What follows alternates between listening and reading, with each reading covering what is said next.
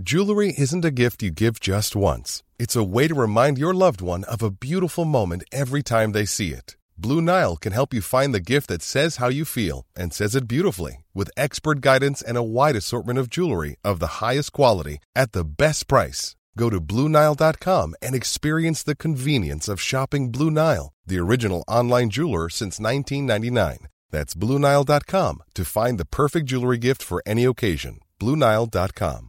Ever catch yourself eating the same flavorless dinner three days in a row? Dreaming of something better? Well, HelloFresh is your guilt free dream come true, baby. It's me, Kiki Palmer. Let's wake up those taste buds with hot, juicy pecan crusted chicken or garlic butter shrimp scampi. Mm. Hello Fresh. Stop dreaming of all the delicious possibilities and dig in at HelloFresh.com. Let's get this dinner party started. A lot can happen in the next three years. Like a chatbot may be your new best friend. But what won't change? Needing health insurance. United Healthcare Tri Term Medical Plans are available for these changing times. Underwritten by Golden Rule Insurance Company, they offer budget friendly, flexible coverage for people who are in between jobs or missed open enrollment. The plans last nearly three years in some states, with access to a nationwide network of doctors and hospitals. So, for whatever tomorrow brings, United Healthcare Tri Term Medical Plans may be for you. Learn more at uh1.com.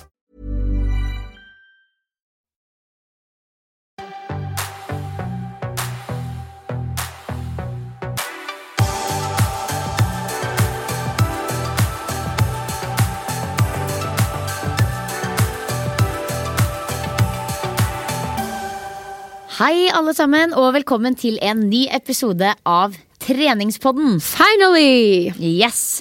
I dag så skal vi ha en eh, veldig spennende gjest som jeg personlig er veldig nysgjerrig på. Og det er selveste yogadronninga Vibeke Klemetsen. Er hun litt sånn ditt forbilde? Nei, men hun er eh, Ja, på mange måter er er hun jo det. Jeg ser opp til veldig mange ulike rå damer. Og hun er eh, helt klart en av de som jeg syns er litt ekstra kul. Eh, og så er hun også en veldig sånn delikat vesen. Skjønner du hva jeg mener? Ja, jeg er helt enig. Jeg har møtt eh, Vibeke ved flere anledninger og jobba med henne faktisk. Jeg syns hun er helt eh, konge. Eh, både for at hun har satsa fullt ut på yoga, sånn virkelig, men også fordi hun er en veldig sånn god person. Da, og hun er jo også gründer. Det er jo hun som står bak merket Run and Relax sammen med partneren sin. Hun er jo en power woman, og så er hun veldig sånn når du snakker med henne, så føler du deg så inkludert, på en måte. Hun er så innmari sånn, sånn ta på deg når hun snakker med deg, ser deg inn i øynene, smiler ekte med øynene. Hun er et veldig sånn varmt, godt uh, vesen, da. Virkelig. Og det vi skal snakke med Vibeke om i dag, dere, det er jo You guessed it yoga.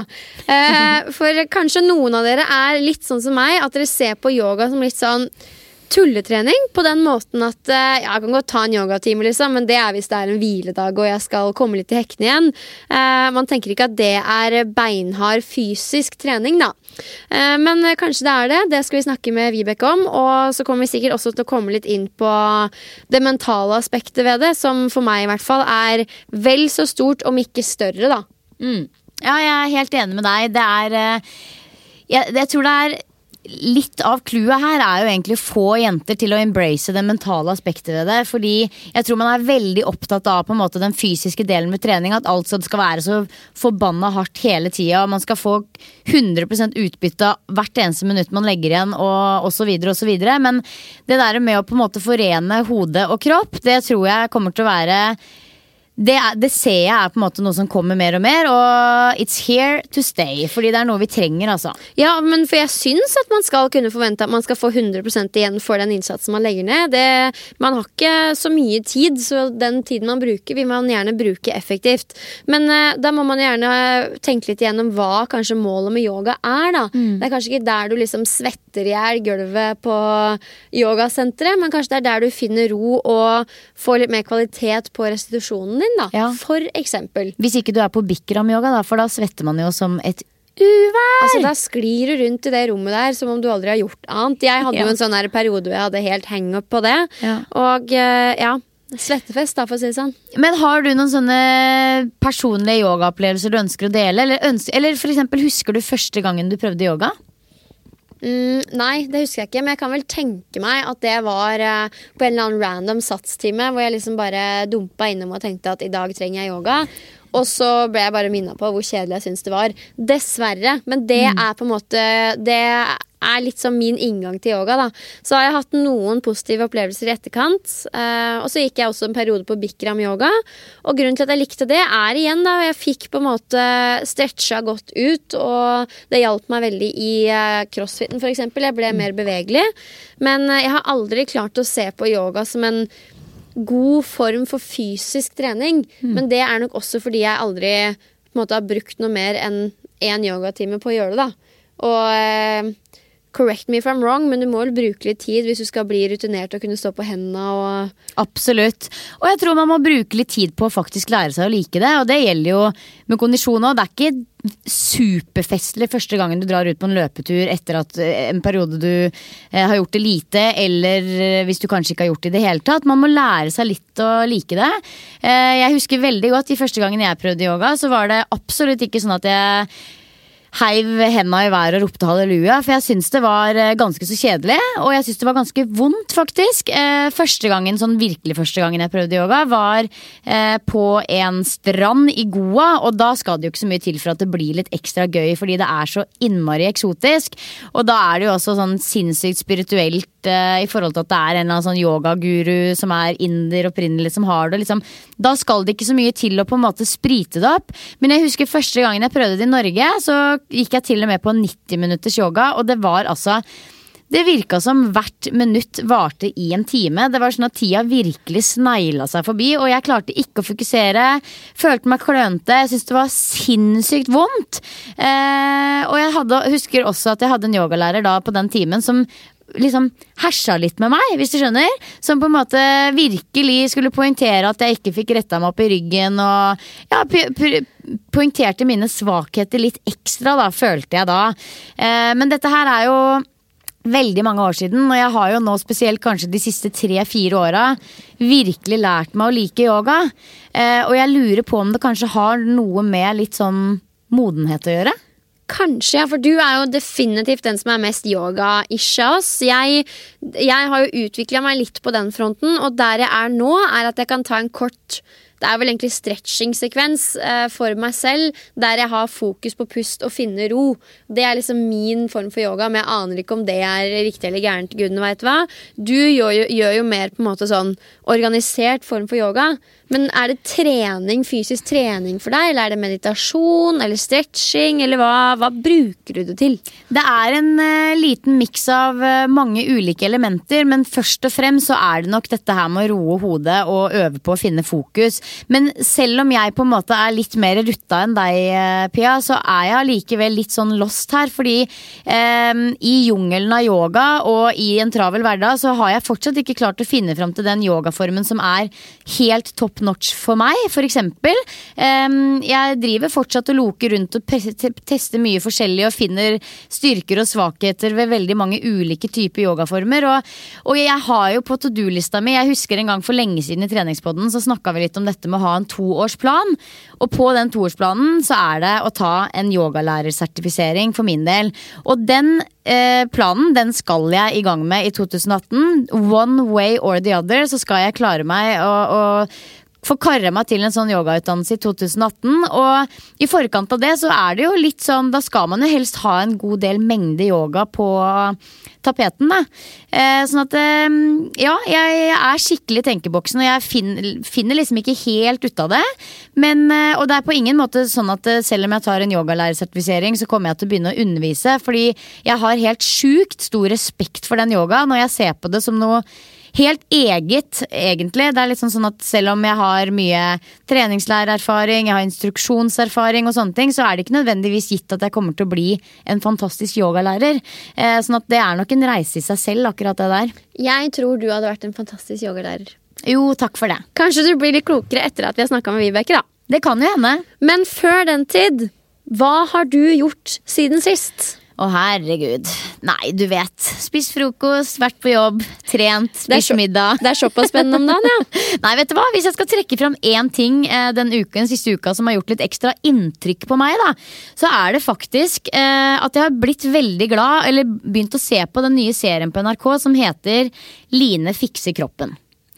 Og det er, eh, altså For dere som ikke vet hvem Line er, så er det altså fantastiske Line med rosa hår, som annet har hatt programmet Line reiser jorda rundt og Line dater Norge. Og jeg har jo tidvis vært helt sjukt misunnelig på Line, fordi hun har jo drømmejobben.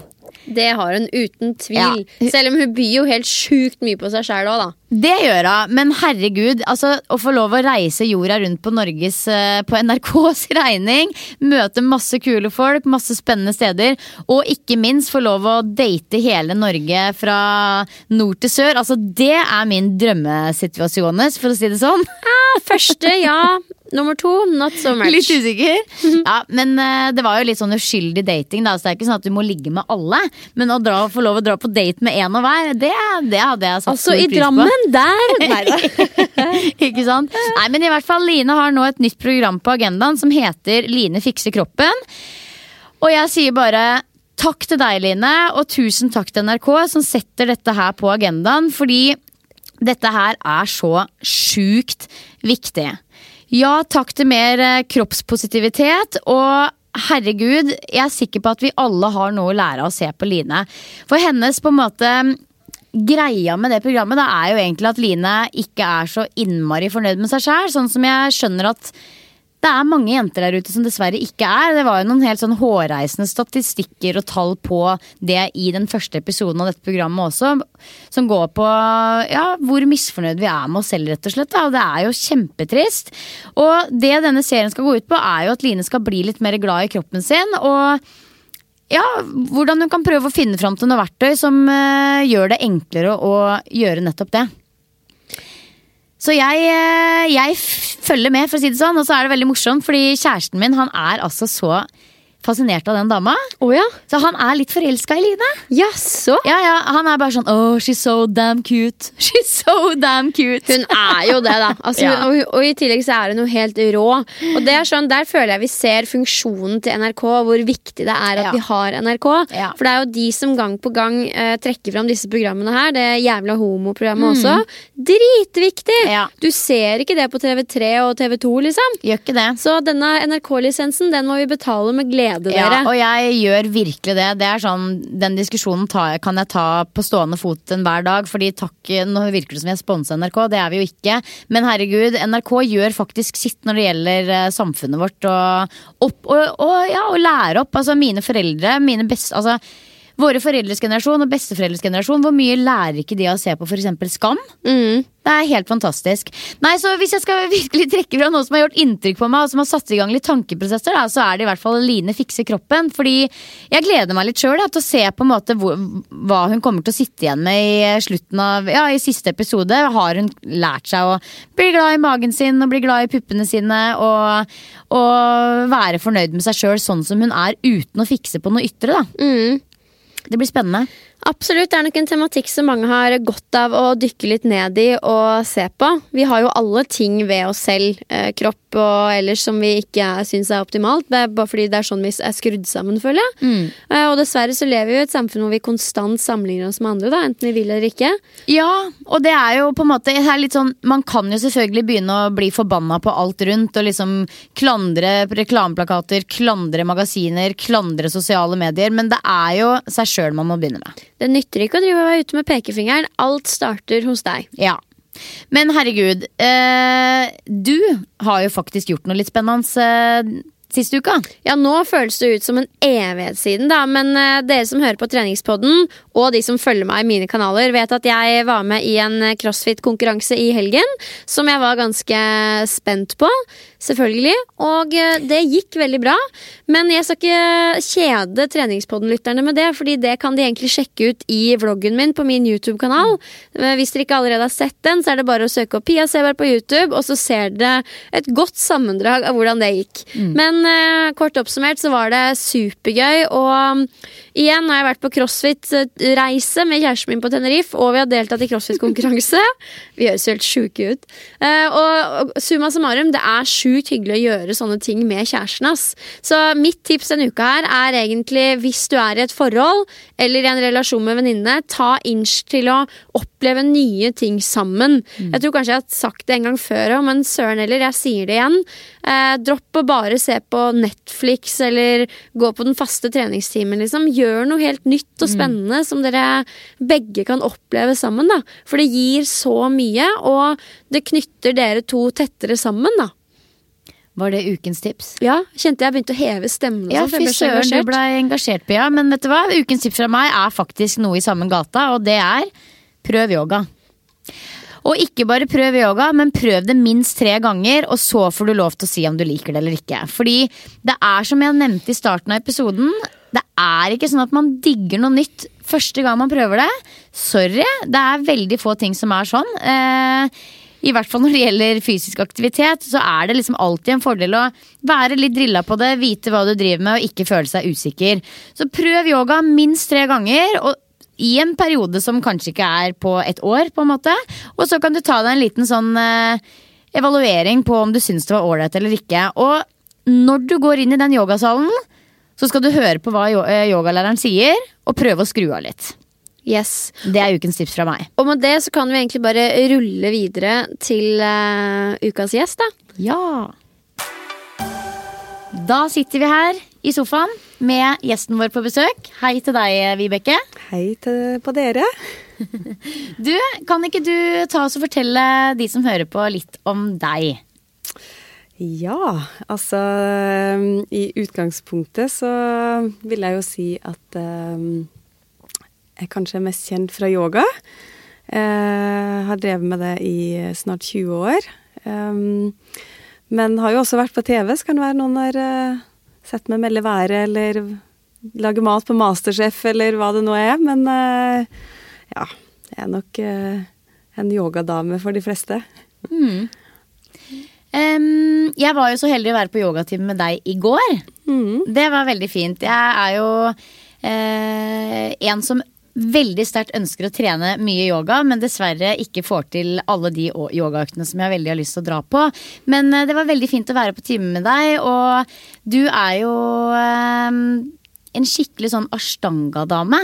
Eh, ashtanga er jo en yogaform som mange sikkert har hørt om, men hva er egentlig Hva er det som er så spesielt med den formen for yoga? Eh, først og fremst så er jo ashtanga en form som har veldig dype tradisjoner fra India. Eh, det er, det, liksom, All yoga stammer jo fra mange tusen år tilbake, men eh, den her kan vi liksom trace veldig godt tilbake til først og fremst Patabi Joyce, som er liksom vår guru. Han ble også kalt Guruji. Som igjen lært av Krishnamacharya. Så det er liksom var, og, og, alle skriftene og sånn jo, kommer jo fra langt tilbake. Eh, og han holdt til eh, i et sted som heter Mysore i eh, India. Eh, og fremdeles så har de et institutt der hvor eh, mange tusen, vil jeg jo si, i løpet av eh, året besøker og praktisere hos i dag da hans barnebarn, for Guruji han døde for noen år siden. Så nå er det hans barnebarn eh, Sharat Joyce som, eh, som driver det, da, som fikk på en måte eh, tittelen videre til å eh, og han er den eneste som kan autorisere og sertifisere ashtanga-yogalærere. Man kan jo ta teacher trainings rundt omkring i det, men skal man ha på en måte det her sertifikatet som virkelig teller i ashtanga-verden, da, så er det der nede. Mm. Så, og ashtanga sånn i forhold til yogaform, så skiller jo den seg ut ved at den den har faste serier, så man, man, gjør aldri noe at man bare setter sammen noe selv. Og, altså man kan jo gjøre noe som er Ashtanga-inspirert, men skal man følge tradisjonen, så er det seks serier. Og man, man får øvelsene av sin lærer, og man liksom går videre i serien når man er klar. Og det er det liksom læreren som bestemmer. Det er en veldig fysisk form for yoga. Så det er jo også det som skiller fra f.eks. yin-yoga og hatha-yoga og en del av de andre tingene. At det, at det krever krever litt fysikk, og det er litt sånn som Patabi Joyce eh, har sagt en gang, så er det at liksom ashtanga-yoga er jo for alle, og om det er eh, høye og lave, tykke og smale, men bare ikke for den late. Så. Den kan jeg si meg enig i. Det er eh, Man må liksom gønne på litt i den ashtangaen. Eh, jeg syns Jeg har trent litt ashtanga, men ikke så veldig mye ashtanga. Jeg sliter litt med det at man er litt sånn låst i den samme serien. Mm. Men eh, jeg har jo skjønt at det nesten er som en sånn egen religion, dette her med ashtanga. Så har det alltid vært ashtanga for deg, eller har du vært innom andre yogaformer også? Altså, jeg starta med et kurs i Stavanger i 1997. Da prøvde sånn klassisk yoga. Og i dag når jeg ser tilbake på det, så var jo det altså noe av det mest alternative jeg har gjort i hele mitt liv. Det var på yogasenter i Stavanger. Eh, det var bare gamle folk med hår under armene og fotformsko, og vi drev med neseskylling og, og mange av de tingene er jo veldig bra ting å gjøre, men det var ekstremt alternativ. Og jeg og studievenninna mi, vi, altså, vi hadde så mye latterkrampe både i timene og etterpå, fordi det var Vi gjorde alle de her eh, rare stillingene og rare lydene og løve og tunga ut og, mm. og som jeg sier i dag, kan jeg jo nok eh, til å vite at det her er Det er jo bra, og det er liksom det man skal gjøre, men det var kjemperart. Mm. Eh, og så var jeg mye i USA de årene etter og liksom droppa inn på alt slags mulig yoga. Eh, og i 2003 så gikk jeg på mitt første yogakurs hos ei som het Stine Krogh. Eh, og da var jeg nok mer eller mindre helt solgt. Da, men det var egentlig først fordi på det tidspunktet så drev jeg med kickboksing. Eh, altså jeg har gått kamp og var ganske seriøs med det. Og egentlig så skulle yogaen være bare et kompliment til å bli mer bevegelig og mykere for å kunne sparke høyere og, og liksom eh, Men eh, så skjønte jeg jo etter hvert, og det var da i 2005 da jeg var på en workshop med en som heter John Scott, som er en av verdens beste lærere, at jeg tenkte at det, er det her jeg skal gjøre. Og etter det så har jeg egentlig ikke vært i tvil. Jeg har vært innom jivamukti-yoga, yin-yoga, i ulike perioder av livet. Jeg har jo gjort mye gravideyoga. Jeg har jo gitt ut en bok og en DVD om gravideyoga, for jeg har jo vært gravid to ganger etter det. Um, men jeg faller alltid tilbake til ashtanga, det er liksom det som ligger mitt hjerte nærmest. Og det er altså den tradisjonen bare sitter i, i kroppen, da. Og nå er jo det jeg den som er minst rutinert på yoga her, men uh, hvis vi da tar for oss den ashtangaen, da. Hva er det du er så glad i ved akkurat den type yoga? Eh, altså Ashtanga-yoga kan, mener jeg da, det her er jo min personlige mening, kan brukes på veldig mange måter. Jeg tror nok at jeg på det tidspunktet at jeg kom inn i det, eller starta med det, så var det det at det var veldig fysisk trening. Jeg har alltid vært veldig aktiv eh, hele livet. Eh, veldig glad i trening og det å på en måte være fysisk aktiv. Eh, så jeg tror det som på en måte var det største kicket for meg, var at det var veldig, veldig bra trening. Man trener jo bare med sin egen kroppsvekt. Man får veldig sånn lange lean muscles, tenkte jeg å si. Eller, eh, og at man bygger kroppen innafra. At man blir veldig sånn sterk innafra. Men så har jo det her vært en kjempelang reise for meg, så det har jo den spirituelle reisen har jo også vært til stede. Altså det å, å fordype seg i filosofien og historien og, og alle de andre aspektene av det. I tillegg så er jo ashtanga når man på en måte har kommet inn i det, når man kan øvelsene, når man kan rekkefølgen, så, så blir det en veldig eh, fin form for meditasjon. Og jeg har Altså, jeg prøver stadig vekk å gjøre mer meditasjon. Eh, lykkes i perioder. Andre perioder så er det ingenting som får meg til å sette meg stille i ti minutter og ikke gjøre noen ting. Eh, det er noe jeg jobber med. Men da er ashtangaen en sånn moving eller meditation in motion. Så du på en måte er i bevegelse, men det blir en meditasjon, da. Og det er jo det, på en måte den kombinasjonen med det fysiske og det meditative, som igjen på en måte er, går på det mentale, det er det som på en måte gjør til at jeg bare aldri kommer til å slippe ashtangaen, da. Så det er sånn at du får Du har et fast sett med øvelser hver gang. Sånn som du, Jeg vet jo at du underviser i yoga eh, hver uke. Mm. Er det da de samme øvelsene som jeg ville møtt på den timen hver eneste gang over f.eks. tolv uker, eller hvor lenge et kurs holder på? Mm. Ja, og det man gjør, eh, sånn som man bygger opp et kurs, er jo jeg, nå er, altså Alle lærere er jo forskjellige. Jeg er veldig opptatt av detaljer. Jeg er veldig opptatt av de grunnleggende tingene først. Så man lærer jo de her verktøyene med pusten, med de her kroppslåsene vi bruker, bandas, eh, med blikk, drishti. Eh, og så bygger man på, så man lærer man solhilsen, oppvarminga, kjempegodt først. Og så er det liksom én og én øvelse. Så det er liksom da etter tolv uker så skal du ha lært ca. halve første serien og alle de avsluttende øvelsene. For de avsluttende øvelsene er lik uansett om du er i første serien eller fjerde serien. Så liksom oppvarminga og avslutninga. Og så bygger du på, så lærer du én og én øvelse. Og det er jo altså sånne nybegynnerkurs eller eh, videregående kurs, sånn tradisjonelt sett så har man aldri det, fordi at man praktiserer med en lærer. Man gjør det som kalles Mysore style. Man har en egen praksis, og så lærer man på en måte litt og litt og litt. Og så får man én og én øvelse når læreren mener du er klar for det, da. Når du på en måte mestrer den siste øvelsen du fikk, så får du en ny en, og så bygger du på. Og det er liksom sånn du kommer deg gjennom de her seriene, da. Eh, og da er jo på en måte tradisjonen at du praktiserer hver eneste dag. Seks dager i uka. Du har én fridag. Man praktiserer ikke på månedag, nymåne og fullmåne. Og så praktiserer man ikke eh, de to, tre, fire første dagene av eh, menstruasjon. Så det er liksom eh, praksisen i eh, ashtangaen, da. Hvorfor gjør man ikke det egentlig? Jeg blir så nysgjerrig. Jeg blir fascinert her, jeg nå.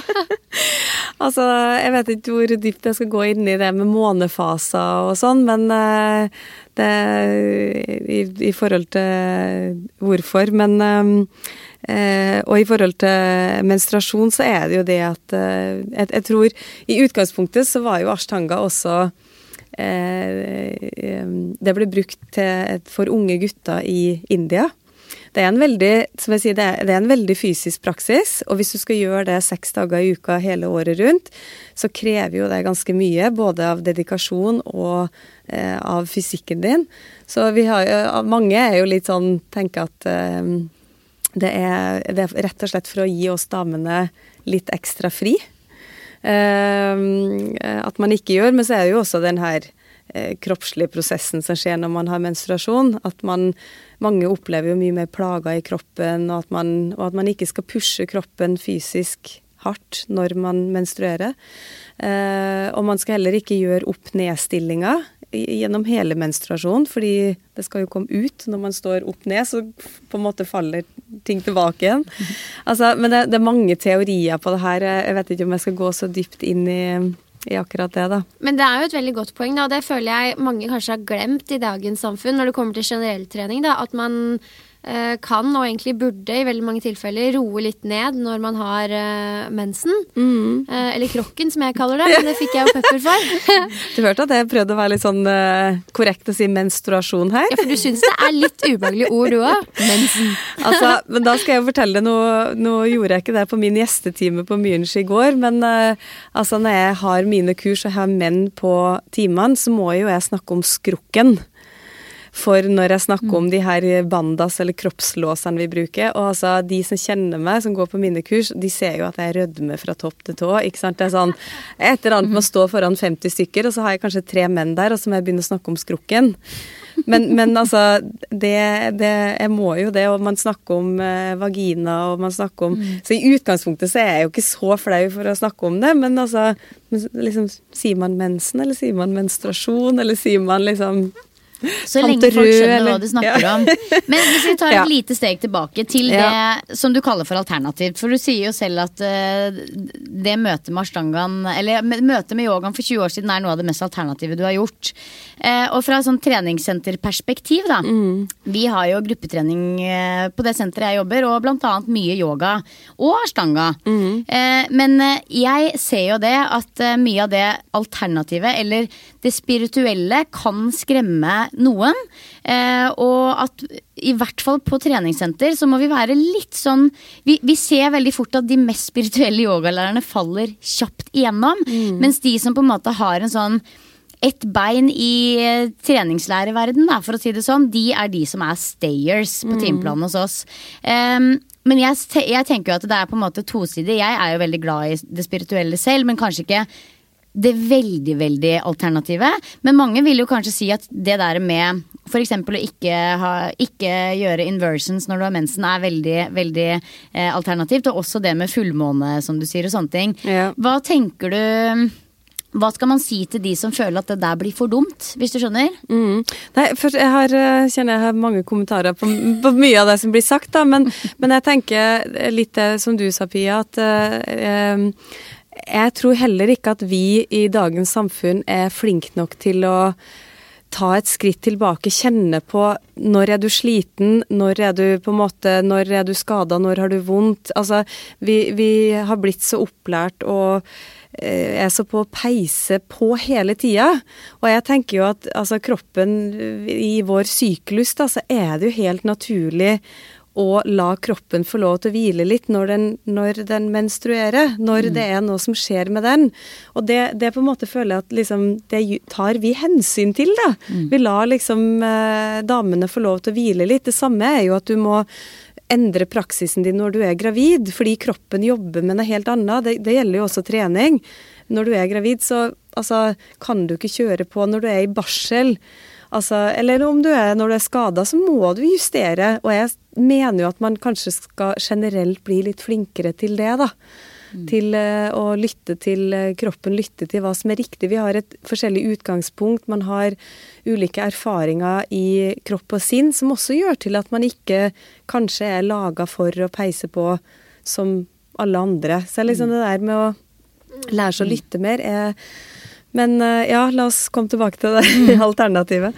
Ja, altså Jeg kunne ikke vært mer enig. Og etter at jeg begynte å på en måte justere treninga mi litt mer etter syklusen min, mm. så opplever jeg mye mer mestring i forhold til det at jeg trener kanskje mer rett etter eh, mensen. ikke sant? Da har jeg gjerne mer overskudd og kan trøkke til litt. Men eh, når det begynner å nærme seg, vet når du er inne i PMS og sånn, så roer jeg litt ned. Og kanskje tar noen ekstra dager fri. Og det kommer som et resultat av at jeg har blitt flinkere til å, ja, som du sier, lytte til kroppen kroppen min. da. Mm. Og har jo begynt å interessere meg litt for dette her med yoga, og syns det er et veldig fascinerende felt. Men eh, jeg er jo ikke i nærheten av der hvor dere er. ja, jeg, eh, jeg tenker at um, Jeg har jo ikke den greia med mensen, det har vi jo snakka om før. At jeg er jo litt sånn Jeg får mensen, liksom. Det er det. Men jeg går på hormonprevensjon, altså det kan jo ha noe ja. med saken å gjøre, selvfølgelig. Men uh, hva skal Hva Jeg tenker at eh, det er en byrde som yogaen har. Nå, nå bare mm. finner jeg fram den ene problemstillingen etter den andre her. Dette med det spirituelle. Nå har vi eh, fått et par gode svar på hva vi kan møte disse skeptikerne med når det gjelder det. Mm. Men så er det også dette med trening. Kan man kalle yoga for en treningsform, og hvordan skal man overbevise disse flink pikejentene der ute, som bare vil peise på eh, uka gjennom med liksom det som gir best utbytte og det som gir best resultat? Eh, hvis vi legger vekk det mentale aspektet litt, hvordan hva, hva, tenker du, hva slags utbytte får man egentlig fysisk på en eh, yogaøkt? Mm. Nei, igjen så er jo sånn selvfølgelig Det kommer jo helt an på hva slags yogaøkt man gjør.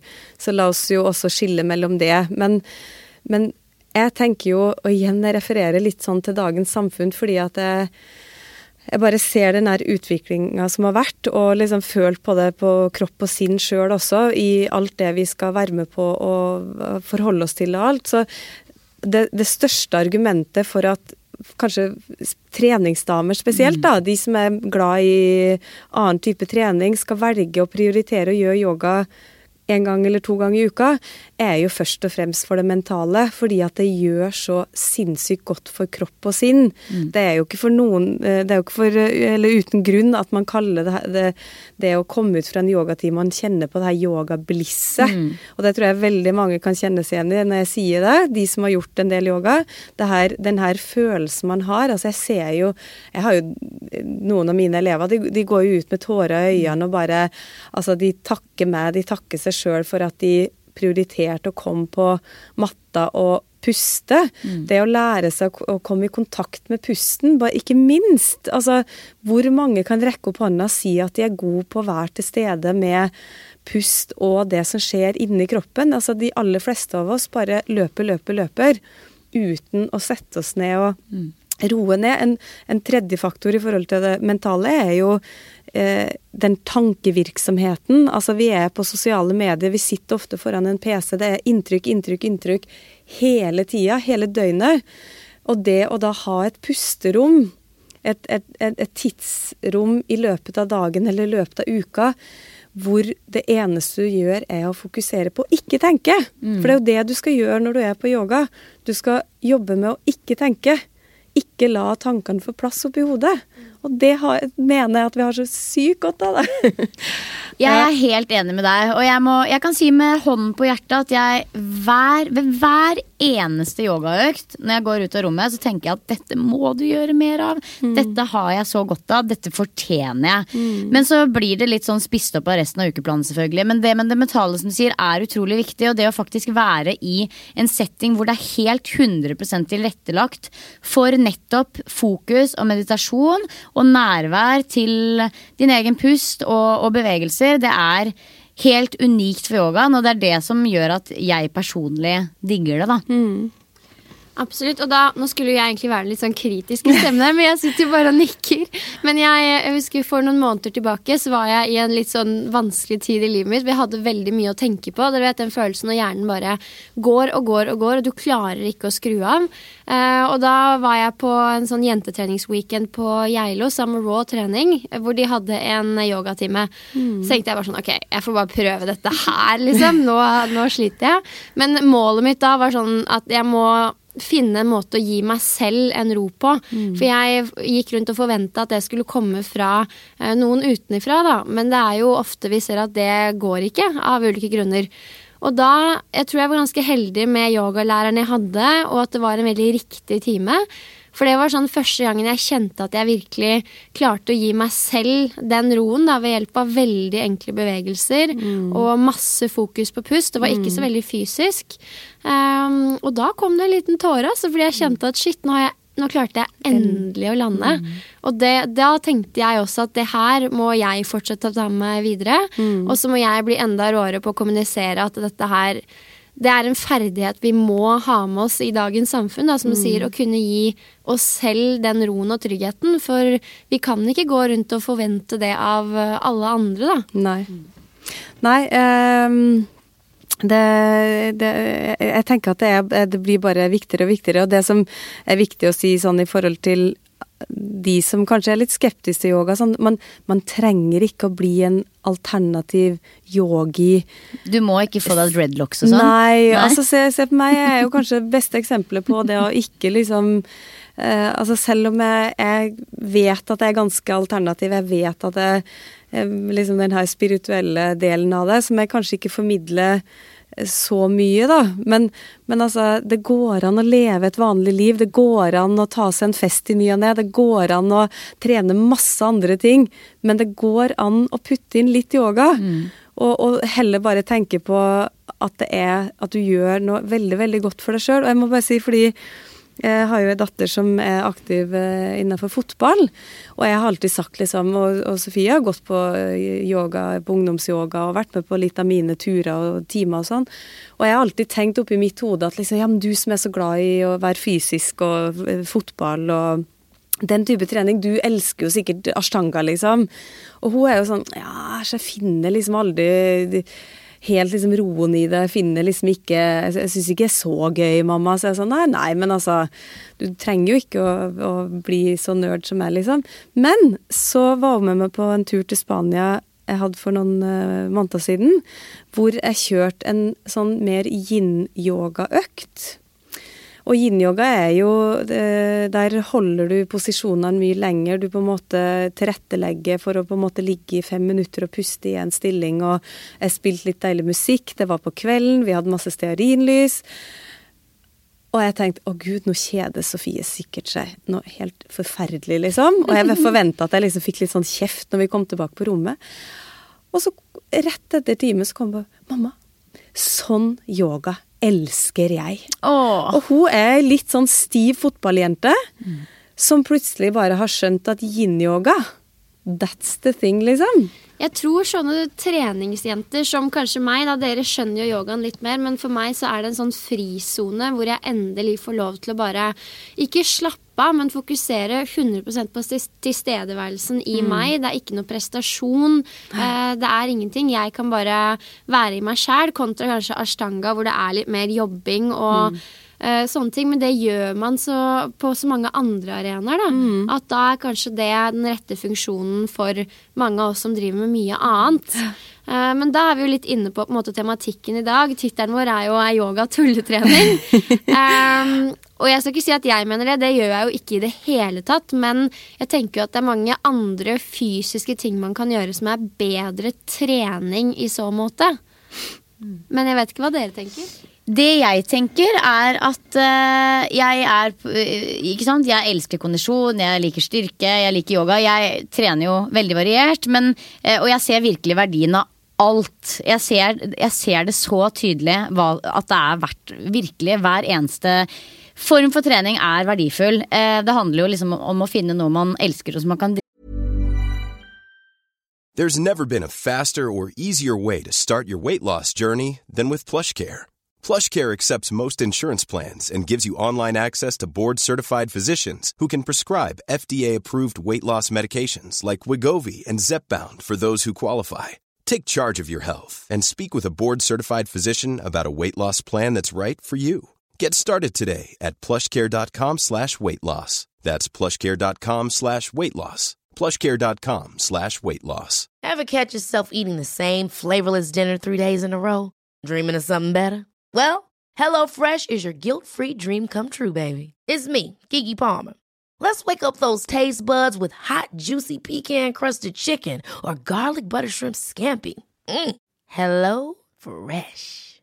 Stop dreaming of all the delicious possibilities and dig in at HelloFresh.com.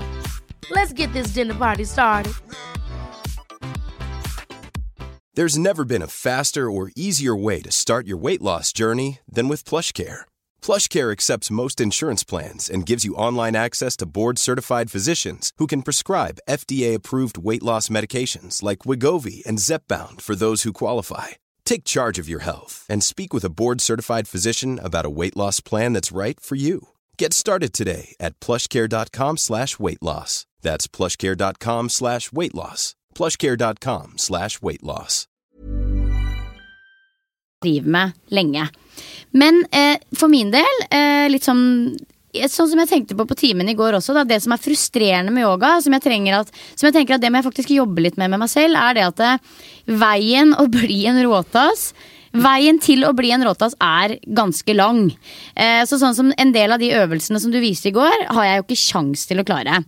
Av de mer tekniske variantene diverse håndstående, og, og at, jeg rett, at jeg rett og slett ikke har mobiliteten til å gjøre diverse. At jeg ikke har eh, kroppskontrollen og det som skal til til å gjøre en del av de mer tekniske tinga. Og da blir det jo ikke da blir det på en måte bare knot og ikke styrke i det. hvis du skjønner, Men så ser jeg jo at den dagen jeg nailer det, så vil det jo være helt fenomenal styrketrening.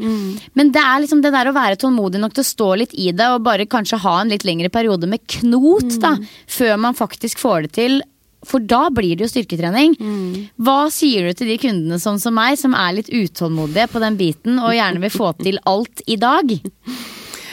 Altså, det er jo noe av det jeg prøver å formidle eh, mest på mine kurs, altså de som jeg får lov til å følge over litt tid, da, er jo det her med at man i yoga så krever seg så mye tålmodighet hvis man på en måte vil bli ordentlig god i yoga, da. Og så er det jo litt sånn Hva er det å være god i yoga? Ikke sant? For at vi må ikke glemme, og det er det her Altså det her sosiale mediene, jeg elsker det like mye som veldig mange andre. Hater det bitte litt innimellom òg. Men, men liksom, vi må ikke glemme at yoga handler ikke om å gjøre håndstående på stranda. Det handler ikke om å prestere, eh, selv om det er gøy å gjøre, det er gøy å se bilder av det, men det er ikke det yoga handler om. Fordi den der indre styrken og det her mentale treninga som man Eller mentale effekten man får av yogaen, det er det aller viktigste. Og jeg, altså, som jeg sier, av og til så som jeg sier, så blir jeg bare forbanna når jeg ser alt. Og jeg kan være litt forbanna på meg sjøl fordi at jeg ser at jeg kanskje formidler noe som ikke er det helt ekte ekte.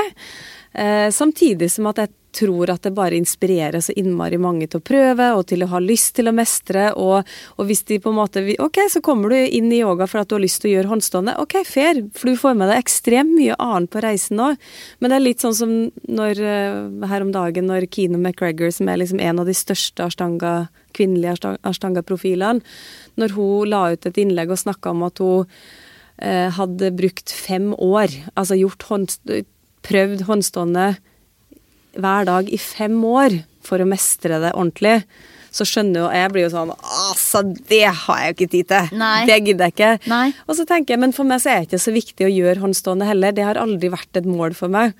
Men liksom det at man skjønner at selv de mange av de som er eh, på et veldig, veldig høyt nivå, da, de, hvor mye de har lagt i jobb i Mm. å være der, så er det litt sånn, dessverre. Men det er jo litt sånn med mye annet vi gjør her i livet òg, at det krever mye trening og praktisering for å bli ordentlig god eller mestre noen ting. Men jeg er veldig opptatt av at vi skiller mellom det å være god i yoga og det å mestre en asana, en stilling. Fordi at eh, hvis man skal begynne å snakke om å være god i yoga, da er det Mister man litt av den eh, viktige essensen av hva yoga egentlig er. Og det syns jeg er viktig å si. Så kan vi da lande litt på, hvis jeg har forstått det riktig, at for å få skikkelig god treningseffekt av yoga, så er man nødt til å investere litt tid og krefter over tid for å på en måte mestre de ulike posisjonene og få det til, sånn at man kan eh, påvirke kroppen sin på den måten. Ja, men samtidig så vil jeg jo også si at eh, For at da, da er jeg jo redd for at det kanskje skremmer bort litt, eh, eller mange, hvor de liksom tenker ja, men da hjelper det jo ikke at jeg går og tar én time i uka likevel. Fordi at det da jeg sier at da glemmer man jo litt de andre effektene av yoga òg. Av, hva yoga kan gjøre for f.eks. I, i ditt tilfelle, hva det gjorde med ditt, eh, ditt sinn, altså din kropp. Det å, å tillate deg sjøl å få lov til å slappe av, da. Og det å koble ut, ikke sant. Så det er sånn Men vil man, vil man um, hva jeg skal si, bli uh, mestre ashtanga-yoga, så ja, det krever, krever masse. Det er jo derfor jeg sa vi, når vi gjorde den her ene den bakasana, det, det er jo en, en, av de enkleste håndstående, men som er litt gøy å gjøre, da. Så jeg sånn, altså jeg har jo gjort den 2030 gang, liksom. Om ikke enda mer. Selvfølgelig så mestrer jeg den etter hvert, fordi jeg har investert tid i å øve på den. Men, men uh, altså Er det målet, eller er målet å få de her andre positive effektene av yoga? Mm. Så det er liksom viktig, og, og, det er ikke sånn at liksom Nei, men da er det jo ikke noe vits at jeg går. Mm. Fordi min intensjon med å formidle yoga er jo kanskje aller mest de her andre aspektene, men selvfølgelig når kritikerne kommer til meg og sier ja, men yoga er jo ikke trening, så, så, kan jeg ikke noe annet enn å bare si ok, men jeg løper ikke, jeg trener ikke styrke, jeg har en ok trent kropp, jeg har uh, i utgangspunktet en sunn kropp, nå har jeg vært skada en periode, men, men liksom det er god fysisk trening òg, og jeg så jo sånn som i går Folk er svette når de går folk ut derfra. Folk er svett, og folk var, er sliten. det var ganske sånn rolig, tett, svett luft inni det rommet når vi gikk ut derfra, for å si det sånn. Det hadde vært mye pusting. Det var mye pusting. Jeg, kjør, vi kjørte jo et event her på Eggmonthuset Vibeke når mm. vi lanserte, eller dere lanserte en ny kolleksjon med Run and Relax-klær. Mm. Og da gjorde hun jo kult hvor Vibeke først hadde den ene halve delen av timen med litt sånn anstrengende tøff yoga.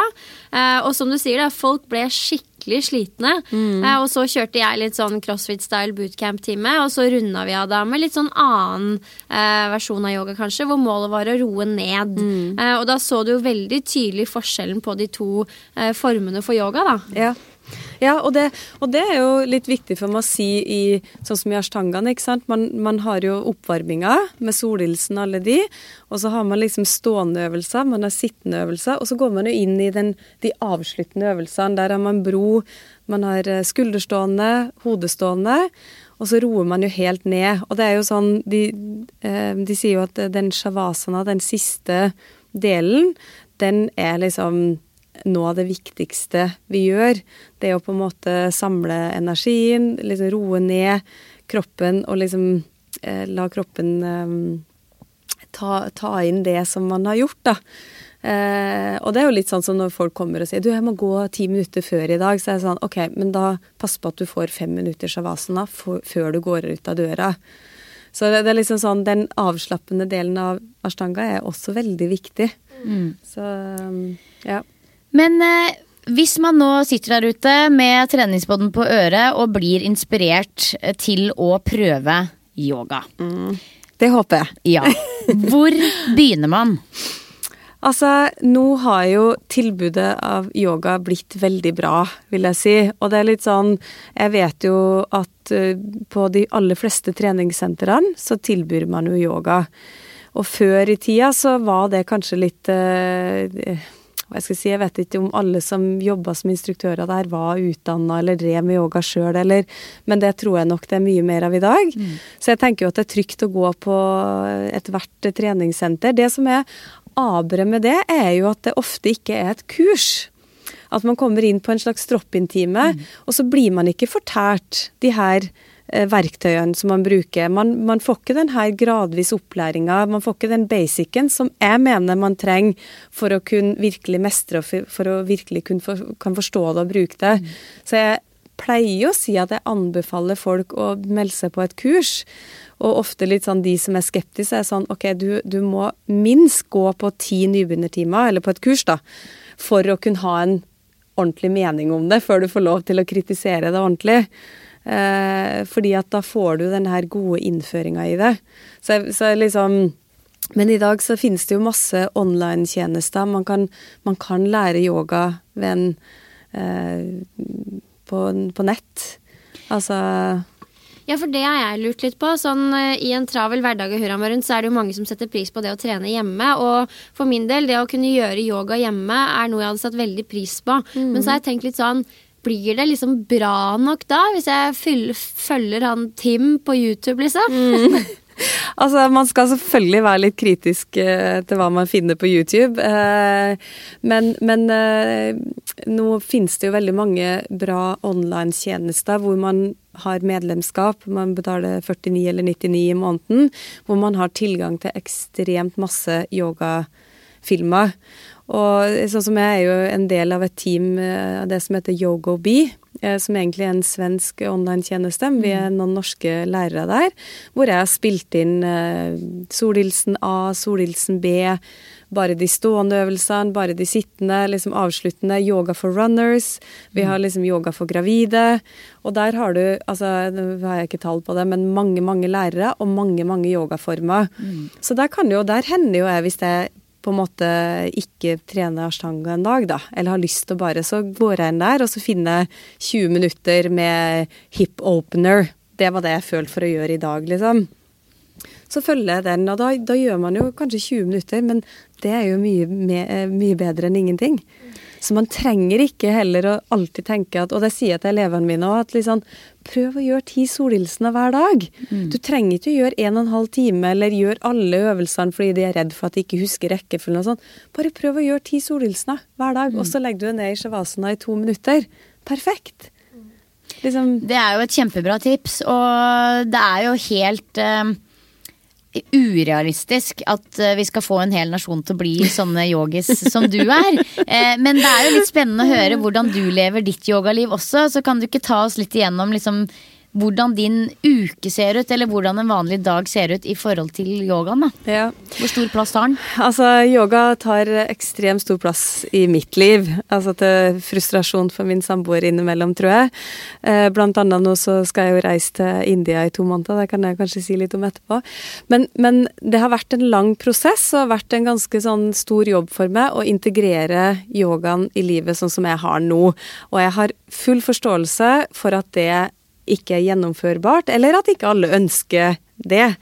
Eh, men, men, eh, men jeg har jo en fleksibel jobb, blant annet. Altså, jeg har jo vært med å starte et firma. Jeg har en partner som er ekstremt eh, rund i forhold til mine oppmøtetider på jobb og sånn, og det, det har også vært en prosess, da.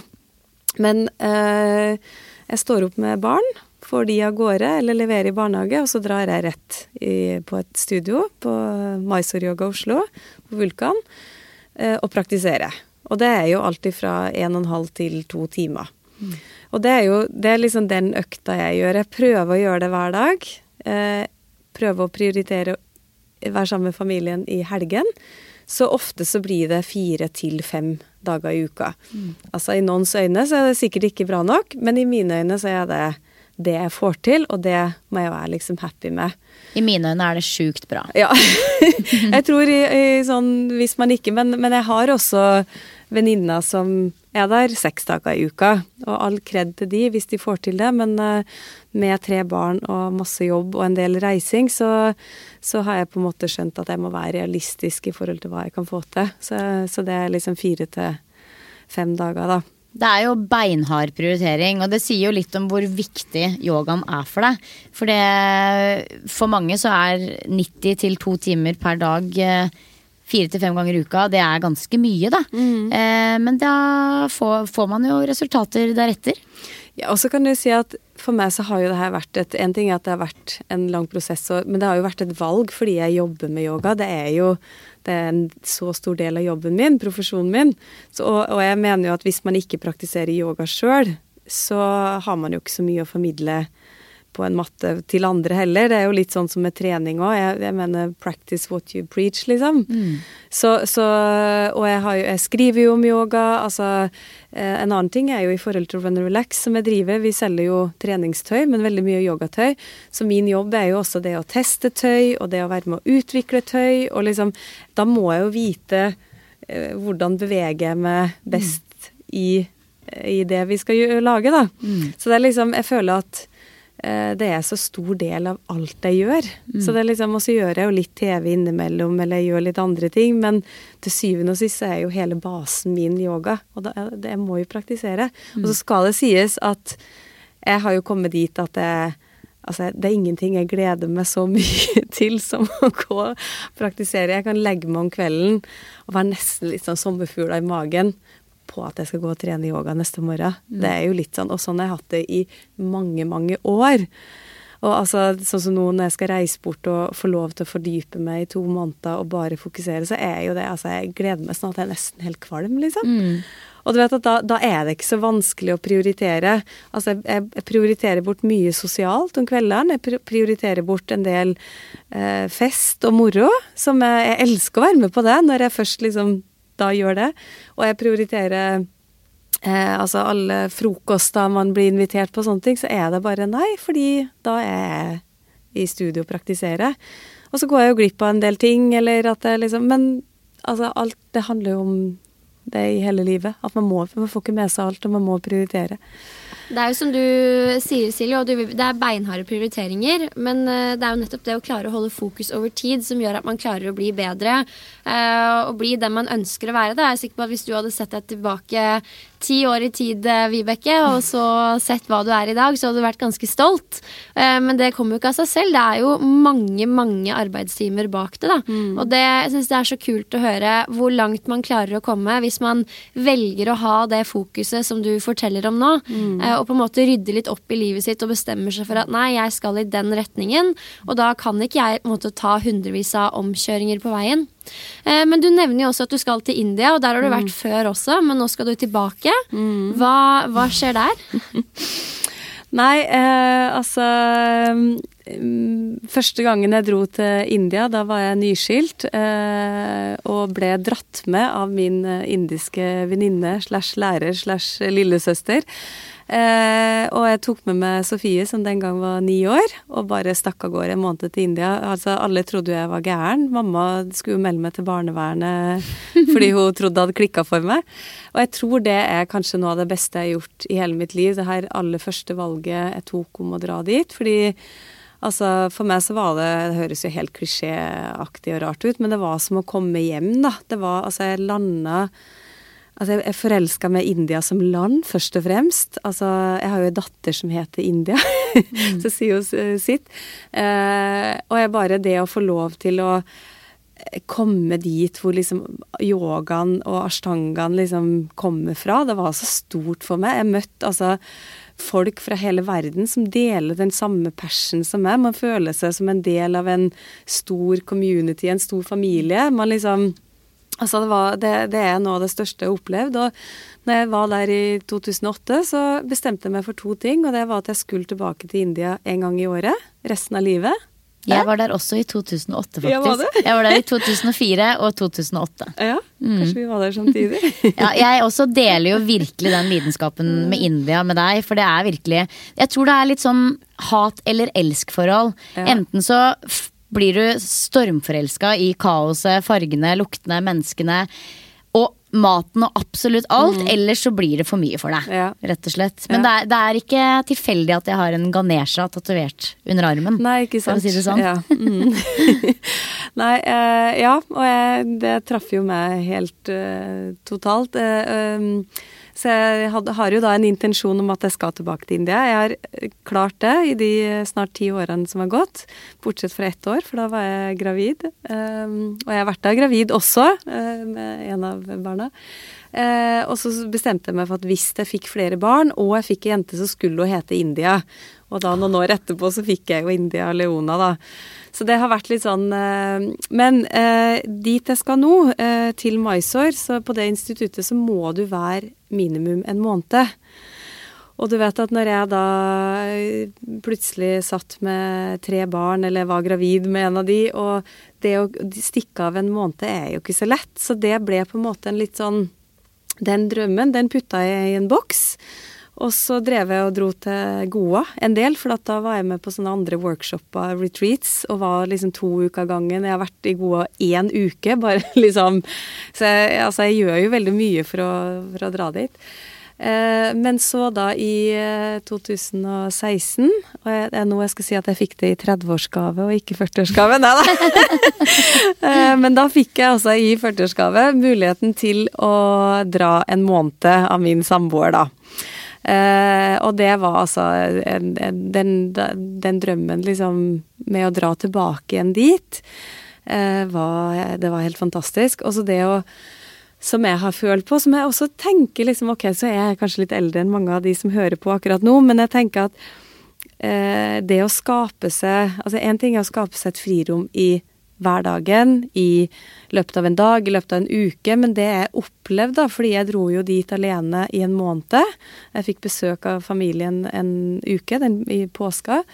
Men jeg var der, jeg, jeg fikk lov. Og det, den friheten jeg kjenner på, selv om jeg er mor jeg, jeg, prøver å være verdens beste mor. Jeg tror jeg lykkes til dels, i hvert fall. Altså, jeg er dedikert med jobb og alt det jeg gjør, men den frihetsfølelsen jeg kjenner på da, Altså, jeg, jeg, vet ikke om jeg klarer å beskrive det. Jeg hadde, jeg hadde leid en moped, og jeg for og feis rundt på den overalt. Og liksom vinden i håret, varmt Altså jeg, jeg, Den friheten til å kunne bestemme når jeg skulle spise, hvor jeg skulle spise, hvem jeg skulle være sammen med, hvem jeg ikke skulle være sammen med. Jeg kunne velge å bare dra ved bassenget og lese bok i sju timer, om det var det jeg ville, liksom. Og for første gang på veldig, veldig lenge så fikk jeg lov til å bare kjenne etter hva er det jeg har behov for i dag? Hva er det jeg har lyst til? Hva er det som gir meg noen ting? Og, det, og, jeg, og jeg har bare sett tilbake på hvor viktig det har vært for meg å få lov til å liksom Selv om man er mor og har masse forpliktelser, og jeg tror det å, å ta seg litt sånne pauser innimellom da, er så viktig.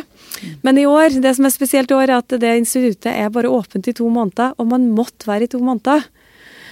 Men jeg har da klart å få gjennom det også, så jeg har jo til syvende og sist, altså. prioritering. og en fantastisk snill mann. Ja, det har du. Men jeg skal ha med meg India Leona en måned av de to månedene. Så de kommer ned til jul. Vi skal møtes i Goa og feire jul der. Og eh, så skal jeg ha med meg henne tilbake i hele januar. Så jeg blir ikke helt alene i to måneder, da. Men, Fy eh, søren. Ja. Det er bare å nyte. det i will. mm. Men jeg blir så inspirert, ja. altså, selv om du er jo litt sånn out there på di, ditt område, Vibeke. Og det syns jeg du skal være òg, ettersom du driver med dette på fulltid. Og som du sier, yoga er jo på en måte grunnmuren for alt du gjør. Mm. Og da får man jo veldig stor respekt for mennesker som bruker så mye tid og krefter på nettopp det. For det finnes jo sikkert mange lettvektere også som sier at de er og puster yoga, men kanskje ikke reiser til India opptil flere ganger i året, da. Mm. Så jeg syns det er helt sinnssykt kult å høre. Og selv om man ikke er så ekstrem, så skal man ikke kimse av det å skape tid til kun seg selv i hverdagen. Og mange skylder på elementer som venner, barn, kjæreste, familie, jobb, ikke minst. Mm. Men i bunn og grunn så er det ditt valg hva du skal bruke tida på. Mm. Uh, og ved å prioritere litt annerledes over tid, da rydde litt uh, rom i hverdagen, så får man jo til de små pusterommene som ja, gir en energi og litt sånn viktig alenetid, da. Mm. Men, jeg, men jeg vil jo si at liksom For jeg, vet jo at mange syns sikkert jeg er veldig ekstrem igjen. ikke sant? Det er jo sikkert veldig mange mødre, trebarnsmødre, som aldri kunne ha tenkt seg å reise fra barna sine på den måten. Og jeg har veldig stor respekt for det også. Så det er litt sånn altså, Og man trenger ikke å bli så ekstrem som meg heller for å ha glede og nytte av yoga. Bare sånn at det er sagt. Sånn at liksom ikke At liksom hvis man ikke kommer dit hvor man drar til India og liksom gjør de valgene jeg gjør, så er man ikke liksom igjen, som vi snakka om, bra nok. Så det er litt sånn viktig å si òg. Men jeg håper jo at jeg kan være eh, et godt forbilde og inspirasjon. Altså det å, å ta seg den her eh, friheten, tenkte jeg si, eller den her uh, me-timen. Man trenger ikke å dra til India heller, men det å, å ha litt fokus på seg sjøl, på, på en, det å tenke at man skal være god mot seg sjøl, innenfor det du gjør, eller Og at jeg kan være liksom et forbilde på det å tørre å ta litt hensyn til seg sjøl. Det tenker jeg liksom yoga eller ei, da. Så tenker jeg at det Jeg håper jeg kan være det. Det kan jo i grunnen være litt sånn avslutningsvis uh, ukens utfordring til de fleste. Skape litt rom til seg sjæl. Ja. Oh yes, og som du sier, Man trenger ikke å reise til India. Det kan være så lite som å si at 'nå skal jeg gå meg en tur'. Jeg driter i hva du sier. Altså de små tingene der, da. Vi skal runde av helt riktig, Silje. Og avslutningsvis, tittelen vår, dette her med yoga. Er det tulletrening? Vibeke, hva svarer du da? Altså, klarer jo ikke å skrive et større nei. Altså, yoga er bra for kropp og sjel. For de aller fleste. Um, og vil du ha fysisk trening, så kan du få det. Vil du ha mentaltrening, så kan du få det. Og yoga rommer så mye. Absolutt. Det høres ut som det er altså jeg føler Hvis du begynner med yoga og tar eierskap til det i stor grad altså Du blir jo nesten yoga. Det er jo virkelig en levefilosofi, høres det ut som. Eh, og i hvert fall for meg, da, som er en sånn kanskje typisk treningspodden-jente jente som er glad i å trene hardt og styrketrening og hurra meg rundt, så er eh, yoga en mulighet for meg til å gi meg selv ro og kanskje restituere bedre da, mellom slaga. Eh, men hvis jeg da skulle gjort det til en veldig fysisk form for trening for meg, så måtte jeg nok brukt mer tid og krefter på å bli rutinert, da. Er du enig i det? Ja, det kan jeg, det kan jeg si meg enig i. Eh, men men da, det er da jeg tenker at man kan bruke yoga for hva det er verdt, og bruke det på den måten som du trenger. Det det, og det er jo det du har et veldig godt poeng i, og det, det sier jeg jo i mine timer, at liksom Hva er det du trenger akkurat i dag? Hva er det liksom eh, Trenger du å få masse energi, eller trenger du å roe ned? Så gjør det du, akkurat det du trenger, da. Så yoga, som jeg sier, kan, kan gi så mye forskjellig.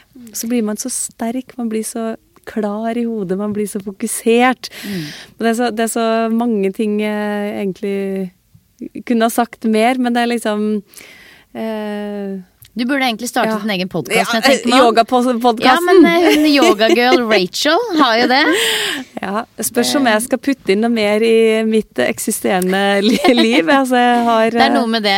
Det er jo igjen prioritering. Men vet du hva, jeg er helt enig med deg, Vibeke. Og jeg er utrolig glad for at du tok deg tid til å både holde en eh, yogaøkt på mitt andre hjem i går, Myrens, og for at du kom hit i dag Ja. for å gjøre oss litt smartere på dette her med yoga. Og få en oppklaring på dette med trening og Ja, yoga.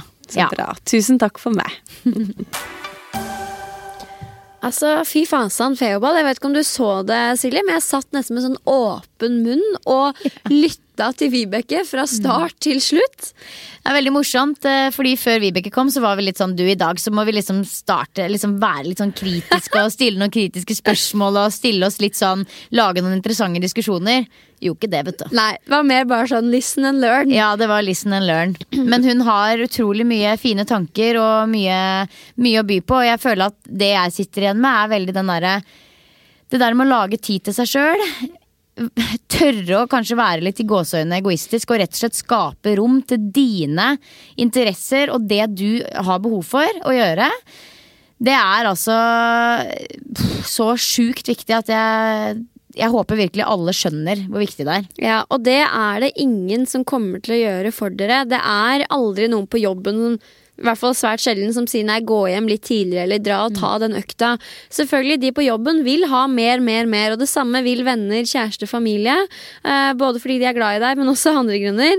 Det er opp til deg selv å på en måte ta ansvar for egen hverdag, da.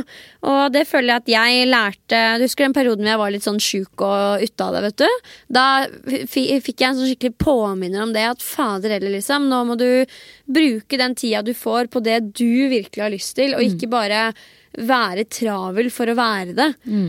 Du skal ha en eh, grunn til hvorfor du gjør det du gjør, da. Og der føler jeg jo at Vibeke virkelig har blitt eh, rå. Ja. ja, det å være trebarnsmor og på en måte stikke av til India i to måneder sånn som hun gjør, det, det er veldig lett å si sånn 'Å, du er så heldig', og 'Å, du er heldig, de som kan gjøre det'. Men det er jo ikke det det handler om. Det handler om at hun har gjort helt beinharde prioriteringer og sagt nei til veldig mye annet og jobba knallhardt for å få til nettopp det. Sånn at eh, alle kan reise til India i to måneder hvis de på død og liv vil det. Jeg tror ikke det er så viktig for, alle, for så mange som det er for Vibeke, men det er viktig for henne, og derfor så gjør hun det. Mm, absolutt. Og sånn, for å runde av, altså, er yoga tulletrening. Det er jo selvfølgelig ikke det, men jeg føler virkelig vi fikk fram uh, det at det er en forskjell på yoga og f.eks. styrketrening. Da. Der hvor uh, styrketreningens funksjon er jo nettopp, sett, uh, nettopp å gjøre deg sterkere, mens yoga er så sinnssykt mye mer. Ja, du blir sterkere i kroppen din i forhold til din egen kroppsvekt, men du blir også ekstremt mye sterkere mentalt, eller du kan i hvert fall bli det. Og det er jo nesten like viktig innenfor yogaen, skjønte jeg, da, som å bli fysisk sterkere og endre eh, kroppen din. Og jeg tror, og har merka selv personlig, at jeg har utrolig godt av det elementet inn i min treningshverdag. Eh, jeg trenger å roe ned litt, da. Og der eh, der funker min type yoga. Så jeg har tatt Ja. eierskap til det på min måte, da, kan du si. Ja. Nei, men jeg tror eh, altså Man må jo på en måte bruke yogaen til det man trenger. Og ikke kopiere andres uh, greie med yoga. Absolutt, og innledningsvis så var jo ditt tips at man må prøve yoga minst tre ganger for å virkelig gjøre seg opp en mening. Eh, og da tenker jeg at når du gjør det, så kan du jo også kanskje ha en tanke om hva yoga skal være for deg. Hva skal du bruke det til? Eh, for sånn som ashtanga-yoga, som Vibeke snakker om, det er jo en ganske sånn fysisk anstrengende yoga. Og det siste jeg egentlig trenger, er enda en eh, prestasjonsarena når det kommer til fysisk trening. Eh, jeg trenger kanskje noe mer sånn yin, som jeg har lært at det het. Der hvor man virkelig heller roer ned, har fokus på pust, eh, stretching, holder posisjoner lenge. Eh, fordi det er det elementet jeg trenger, da. Og kanskje man kan få litt mer ut av yoga man tester, hvis man har litt sånn mål med det, skjønner du? Absolutt. Jeg er helt enig med deg. Det er eh, Ja, det er Jeg tenker at eh, Ja, det er igjen dette eh, mylderet av yogaformer, da. Og kanskje man må ta seg litt tid til å finne fram litt. Men du elsker jo trening. Hva er det liksom med yoga som treningsform som du elsker? For det er jo ikke trening på den måten. Jeg føler jo at det er trening. Sånn som i går, for eksempel. Så når jeg var på timen til Vibeke, så er det jo liksom igjennom I oppvarmingen så er det litt sånn, sånn som hun nevnte også, at det er to break the sweat. Altså på en måte at du i løpet av oppvarmingen så begynner du å puste med åpen munn. Altså du puster jo ikke med åpen munn uh, i en yoga, men du uh, begynner å svette, og du begynner å puste, og du kjenner at varmen i rommet stiger. Sånn at du du er jo fysisk på et nivå sånn at du blir god og varm, men det er jo selvfølgelig ikke som å løpe en intervall på mølla eller løfte tunge tunge kilo i knebøy. Det er på en måte mer en sånn helhetsfølelse over det. At du ehm, at du jobber med hele kroppen som et verktøy, og at det er veldig sånn bevisstgjøring på det mentale. At det er litt stille rundt deg. At du kanskje må jobbe litt med å ikke drive og se på alle de andre rundt deg, med å fokusere litt mer på deg sjøl. Kjenne litt ekstra etter. Hvordan kjennes egentlig dette her ut? Det er litt mer sånn Ja, det er litt en moden form for trening. Ja. Helhetlig og vel så mye mentalt som fysisk. Ja. Den er jeg med på. Ja. Yes. Nydelig. Jeg har blitt klokere på yoga og motivert til å fortsette med det på min måte. Men nå har vi snakka lenge nok om yoga. Jeg er keen på litt fôr. Litt fôr til Pia. Og helst ikke suppe. To uker på rad, det blir for meget. Det, det blir faktisk litt uh, Den var litt uh, tøyde, den grensa der. eh, greit langt, ass. Du, i uh, denne uka så er det hverdagspizza på menyen. Deilig, Spennende. deilig hverdagspizza. Det kan vi like. Ja, altså Pizza er jo bare helt fantastisk. Du har jo 18 ulike varianter, både i form av bunn og topping. Så her blir man jo aldri lei. Jeg spiser pizza en gang i uka og blir aldri lei. Sjæl, og jeg kan si så mye som at min store, en av mine store stoltheter i bloggkarrieren, Silje, det er hvis du går inn på Google og så søker du opp treningspizza. Å ja? Er ikke det verdens mest fantastiske ord? Jo, jeg elsker det. Treningspizza. Og hvis du skriver inn det, så kommer min oppskrift opp. Uh. Yes. Ja, for det, du har jo virkelig mange varianter. Du kan lage bunn av blomkål, tunfisk, søtpotet, havregryn. Og den jeg skal vise fram til i dag, det er en variant med havregryn. Den har jeg laga mange ganger gjennom flere år. Jeg tror det er Linda Stuhaug som eh, opprinnelig ga meg den eh, eh, oppskriften på pizzaen her. Og den er superenkel. Så det du trenger til bunn, det er 300 gram havremel. Og så er det 150 gram kesam. To egg, to teskjeer bakepulver, en halv teskje salt og to desiliter vann. Så rører man dette her sammen til en sånn klissete greie, og så brer man det over en langpanne med bakepapir.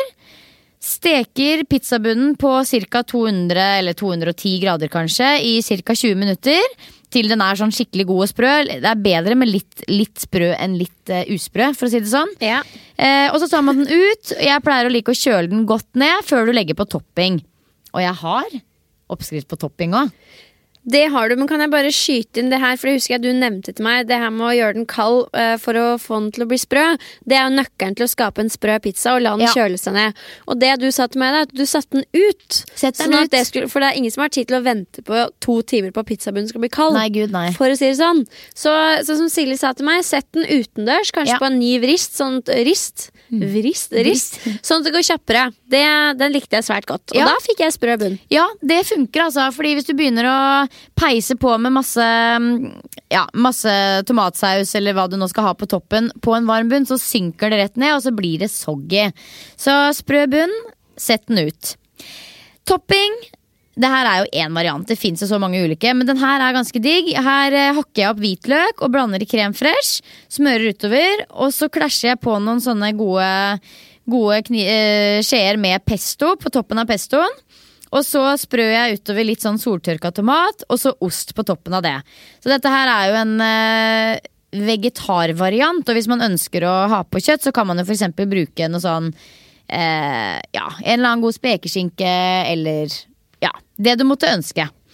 Og så pleier jeg å steke den i ovnen, og til denne liksom, osten er god, god smelta og du ser at den er ferdig. Og så tar jeg den ut, eh, tar på masse masse ruccola og gjerne litt ekstra kesam på toppen. Og så er det bare å digge inn. Det hørtes supergod ut. Og noe jeg ikke lager så ofte. Det her er jo da en hvit pizza.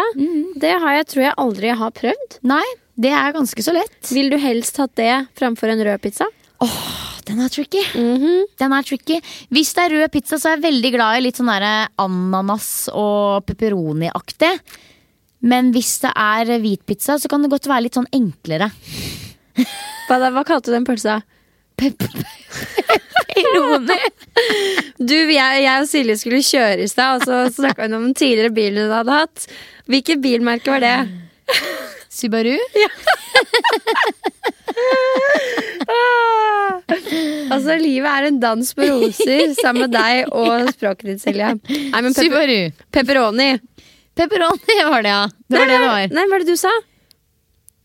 Nei, nå husker jeg det ikke engang. Jeg, jeg tror ikke det var så Det rart. går heller. sånn helt sånn Det går sånn det bare, det Jeg bare sier det. Jeg tenker ikke over at det er feil. Så, nei, men Det er ikke nødvendigvis feil. Det ingen som sier at det er feil. Altså, For alt jeg vet, så heter det Subaru. Ja, Det vet jeg at det ikke gjør. Det var en feil fra min, fra, min side. nei, men Det er ikke feil. Det er bare morsomt hvordan du har din egen vri på ord. Jeg Men jeg tror det er er Grenland også. Ja, da, må vi, da ønsker jeg gjerne at de som er fra Grenland, kan si om de sier Subaru, de òg. Ja. Det var en grei måte å gjøre det på. Så tar vi en lita check-in på den neste episode. Ja, ja men det var lurt. Men da blir det hverdagspizza, da, i hvert fall. Den ser helt konge ut. Tusen hjertelig takk, Silje. Hver eneste uke kommer du med en ny vinneroppskrift, og det setter jeg meget stor pris på. Det er jo egentlig veldig enkle ting. Det er virkelig sånn jeg trenger ikke å grave langt ned i hjernen for å finne fram til dette. her liksom. Det er virkelig litt sånn her, veldig the basics. Men så er det ofte sånn at du kan få et tips om noe som du egentlig vet om, men har glemt bort lite grann. Ja, altså det er, jo, det er jo umulig å finne på hjulet på nytt. Jeg som, vi, jobber, vi jobber jo mye med ShapeUp og skriver nye saker hver måned på bloggen og sånn. Min viktigste oppgave er ikke å lære folk noe nytt. Det er å minne dem på det som er viktig. Ja. Uh, og ved å få en sånn her uh, poppa inn i hjernen din gjennom en podkast, så kommer du på at ja, fader, kanskje jeg skal lage den istedenfor å bestille den takeaway-pizzaen. Nettopp. Uh, ikke at jeg tror at så mange av treningspodiene gjør det på en mandag, men hvem vet? Kanskje på en fredag, lørdag eller søndag. Ja, Da er du for så vidt innafor, da. Da er det blir ikke noe hverdagspizza da. Nei, det gjør det faktisk ikke. Men kjæresten min er sånn uh, pizza lover to the bone, og den varianten som jeg lager, er noe à la det her. Og han syns den smaker ypperlig, og kanskje til og med litt bedre enn vanlige pizza Oi, ja det er ikke verst. Nei, pizza er eh, fantastisk, altså. Det er virkelig sånn det er veldig ofte det er sånn Å ja, vi, vi, jeg rakk ikke å lage noe ordentlig mat, så det blir pizza. Det er bare sånn eh, hallo? Det er jo ordentlig mat. Ja, ja, ja. Det er egentlig bedre, det. Alle liker pizza. Ja, ja, ja. Hvis ikke er du sjuk i huet. ja. Men du, nå begynner det å dra seg mot slutten her. Stemmer. Nå skal vi helt lynkjapt se på noen klær, for jeg og Silje skal nemlig på fotoshoot i morgen. Oh yes. Vi skal knipse mange treningsprogram sammen med shaper-fotograf Rasmus. Det gleder vi oss til. Ja. Så får håpe det er noen fine klær som vi kan ha på oss, da. Det blir veldig spennende å se. Det er jo som regel det. Det er absolutt det. Og den fotoshooten er til ShapeUp Kickstart 2018, som jeg og Silje er så heldige å få lov til å holde i. Eh, Men mer om det senere, tenker jeg. Mm. Ja ja, vi er jo langt ifra januar nå. Ja ja, vi har en heftig julebordsesong foran oss først. Ja. Men dere som hører på, ha en helt nydelig uke. Eh, Nyt hver dag, og vurder sterkt å ta dere en tur på yoga. Ja.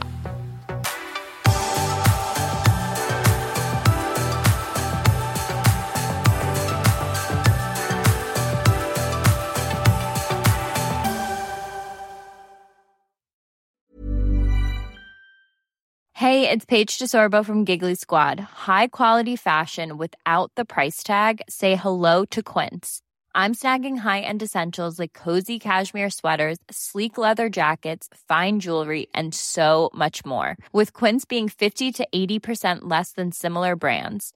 And they partner with factories that prioritize safe, ethical, and responsible manufacturing. I love that. Luxury quality within reach. Go to quince.com slash style to get free shipping and 365 day returns on your next order. Quince.com slash style. Hey, it's Paige DeSorbo from Giggly Squad. High quality fashion without the price tag. Say hello to Quince. I'm snagging high-end essentials like cozy cashmere sweaters, sleek leather jackets, fine jewelry, and so much more. With Quince being 50 to 80% less than similar brands. And they partner with factories that prioritize safe, ethical, and responsible manufacturing. I love that. Luxury quality within reach. Go to quince.com slash style to get free shipping and 365 day returns on your next order. Quince.com slash style. Imagine the softest sheets you've ever felt. Now imagine them getting even softer over time. That's what you'll feel with Bowl and Branch's organic cotton sheets. In a recent customer survey, 96% replied that Bowl and Branch sheets get softer with every wash. Start getting your best night's sleep in these sheets that get softer and softer for years to come. Try their sheets with a 30-night guarantee. Plus, get 15% off your first order at bowlandbranch.com. Code BUTTERY. Exclusions apply. See site for details. Mom deserves the best, and there's no better place to shop for Mother's Day than Whole Foods Market. They're your destination for unbeatable savings, from premium gifts to show-stopping flowers and irresistible desserts. Start by saving 33% with Prime on all body care and candles. Then get a 15-stem bunch of tulips for just $9.99 each with Prime. Round out Mom's menu with festive rosé, irresistible berry chantilly cake, and more special treats. Come celebrate Mother's Day at Whole Foods Market.